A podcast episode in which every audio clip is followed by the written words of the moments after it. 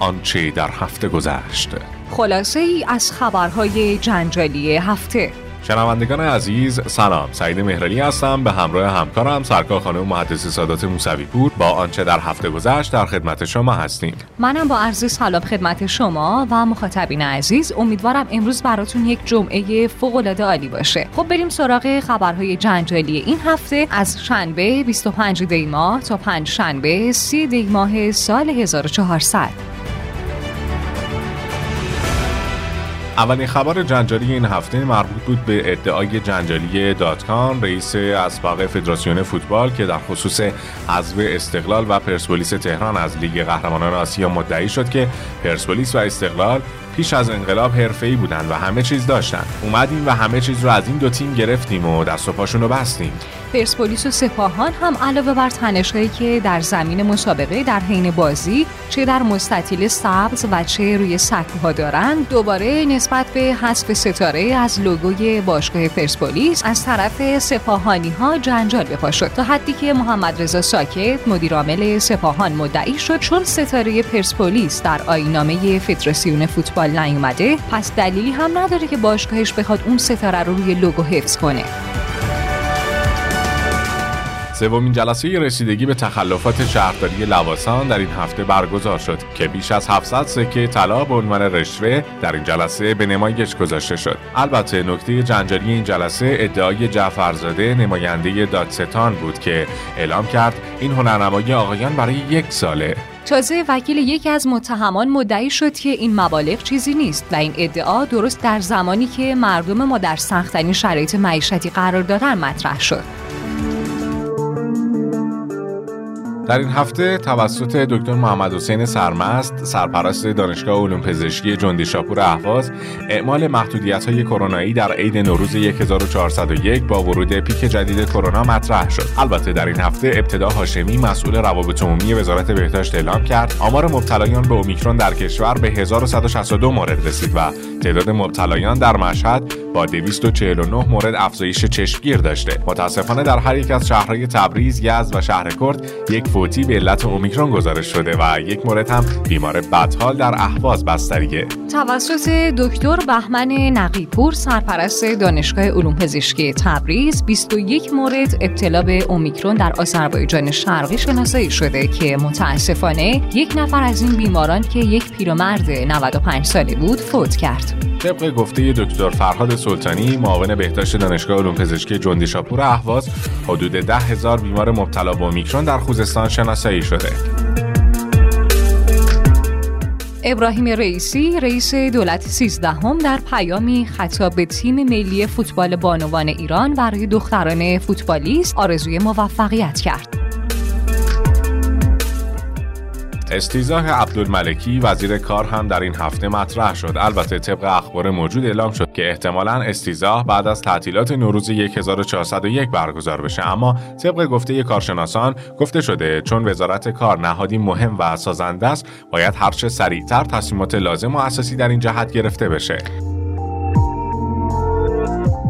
در رابطه با صدای انفجاری که از غرب کشور شنیده شد در ابتدا علتهایی مثل انجام پدافند هوایی مطرح شد. اما بعد از طریق منابع آگاه در نیروهای مسلح اعلام شد که این صداهای شنیده شده در غرب کشور ارتباطی با فعالیت های نیروهای مسلح و تست سامانه های پدافندی نداشته و منبع اصلی صدای شنیده شده وقوع رعد و برق در منطقه غرب کشور بوده.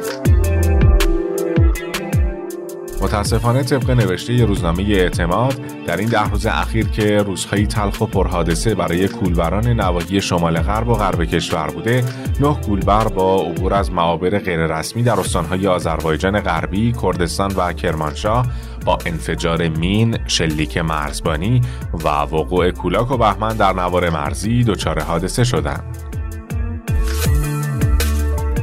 انتخاب الهام اکبری همسر احمد نادری نماینده مجلس توسط رئیس جمهور به عنوان عضو شورای فرهنگ عمومی هم جنجالی دوباره در جان ادامه پستهی فامیلی شد. جالبتر اینه که این دومین پست الهام اکبری در دولت سیزدهمه. از پی وقوع بارش های زمستانی اخیر سیل مناطق گستردگی از جنوب استان کرمان را فرا گرفته و مشکلاتی از جمله قطعی برق مسدود شدن راه های ارتباطی تقیان رودخانه ها و آب گرفتگی معابر و خونه ها رو به همراه داشته. نتیجه مثبت تست کرونایی تعداد زیادی از بازیکنان و اعضای کادر تیم فوتبال استقلال هم سر و صدای زیادی به پا کرد تا حدی که بازی استقلال پیکان در مرحله یک چهارم نهایی جام حذفی با درخواست استقلال لغو شد. در این چند روز 28 استان کشورمون زیر بارش دونه های برف سفید پوش شدن. در یک سری از استان ها هم مثل استان اردبیل شدت بارش ها در ده سال اخیر بی سابقه بوده طوری که ارتفاع برف در برخی از مناطق به 45 سانتی متر رسیده. بحثی هم که در این هفته برای این بارش ها مطرح شده نشونه های تغییر در اقلیمه که طبق گفته زهرا عزیزی کارشناس تغییرات اقلیمی سازمان محیط زیست این بارش ها هیچ ارتباطی با تغییرات اقلیمی نداره چون تغییرات آب و هوایی زمانی پیش میاد که در زمستان هیچ بارشی نباشه یا خارج از زمستان های قابل توجه وجود داشته باشه. سازمان هواشناسی همچنان در بیش از 28 استان سرما و یخبندان رو تا حدی پیش بینی کرده که برای استفاده از ضد یخ در رادیات خودروها و پوشاندن لوله های آب در محیط باز با عایق مناسب تاکید کرده. در تاریخ 20 دیما خبر وقوع تصادف زنجیره‌ای در محور بهبهان رام هرمز در رسانه ها منتشر شد. خبری که از تصادف حدود 60 خودرو با یکدیگه حکایت داشت و متاسفانه منجر به مرگ 5 تن شد. اما دو روز بعد در تاریخ 22 دیما سردار سید کمال هادیانفر با انتقاد شدید از کیفیت خودروهای ساخت داخل گفته بود در همین حادثه بهبهان ایربگ هیچ خودرویی باز نشد. این چه خودرویی که ما داریم؟ چرا عرابه مرگ تولید می‌کنیم؟ دستگاه های مسئول باید بر کیفیت خودروها نظارت کنند چرا استانداردها رعایت نمیشه؟ اظهار نظر کوتاه رئیس پلیس راهور باعث واکنش های زیادی شد تا حدی که مهدی اسلام پناه رئیس سازمان ملی استاندارد تاکید کرد استاندارد کف کیفیته و همه کیفیت نیست. نظام ارزیابی کیفی خودرو مجموعی از عوامل و معلفه هاست. ما کف کیفیت رو در نظر گرفتیم اما همون هم رعایت نمیشه.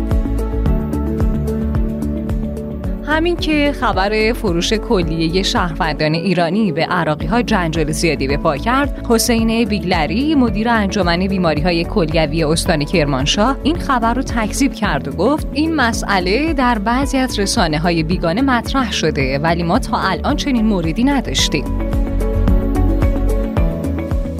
درگیری عجیبی در جلسه مجمع عمومی بانک دی پیش اومد که باعث درگیری و کتککاری شدید بین سهامداران و مدیران شد. طبق ویدیوهای موجود این مراسم، لحظه ای که یکی از مالباختگان میگه بورس دیگه چیزی برای از دست دادن نداره، درگیری شروع میشه.